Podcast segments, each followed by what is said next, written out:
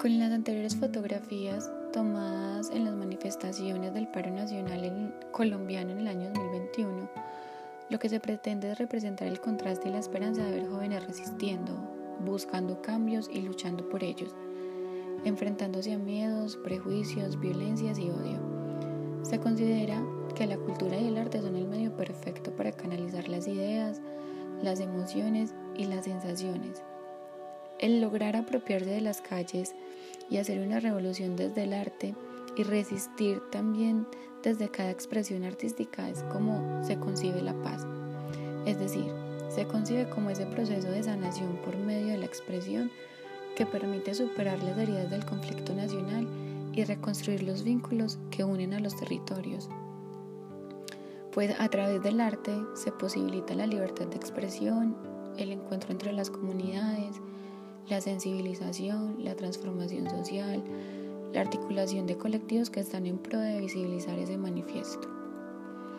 Para reivindicar y traer a conocimiento el valor de la lucha y sobre todo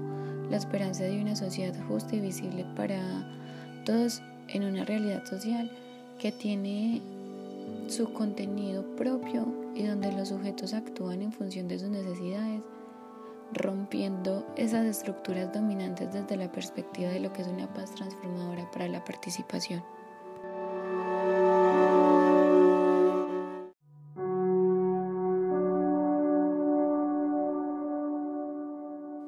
Por otro lado, estas otras fotografías nos evidencian el abuso policial que realiza el SMAT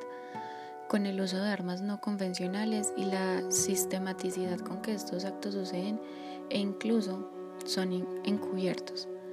Adicionalmente, a partir de estas fotografías podemos expresar lo que sentimos frente a la criminalización y el estigma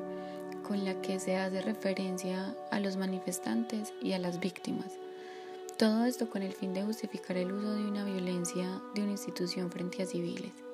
lo que nos lleva a su vez a la concepción de una paz negativa. Las imágenes lo único que hacen es reflejar la realidad colombiana, eh, que es la realidad de un sistema de orden, de un sistema de control, de autoridad ejercida en cabeza del Estado a través de una institución de rasgos hegemónicos. Em, se quiso traer pues una muestra de la manifestación de una sociedad ante el descontento por muchas situaciones eh, nacionales, puesto que las sociedades funcionan como un sistema, ¿no? un sistema abierto y activo, y dentro de sus características encontramos la homeostasis, la entropía, las dinámicas y los cambios que afectan a uno o más de sus miembros, los cuales modifican el ambiente y los recursos, lo cual quedó muy claro y muy evidenciado en los movimientos ocurridos durante el paro nacional colombiano, donde la reacción del Estado para el mantenimiento del orden es a través del uso de mecanismos legales y militares que ejercen la fuerza para justificar la defensa y la armonía. Y ejercen esa fuerza eh, y esa defensa en el interior del sistema, creyendo ellos que de ese modo se garantiza el control sociopolítico frente a lo que para ellos es una amenaza de algunos grupos que quizás están dentro del marco de lo contrahegemónico.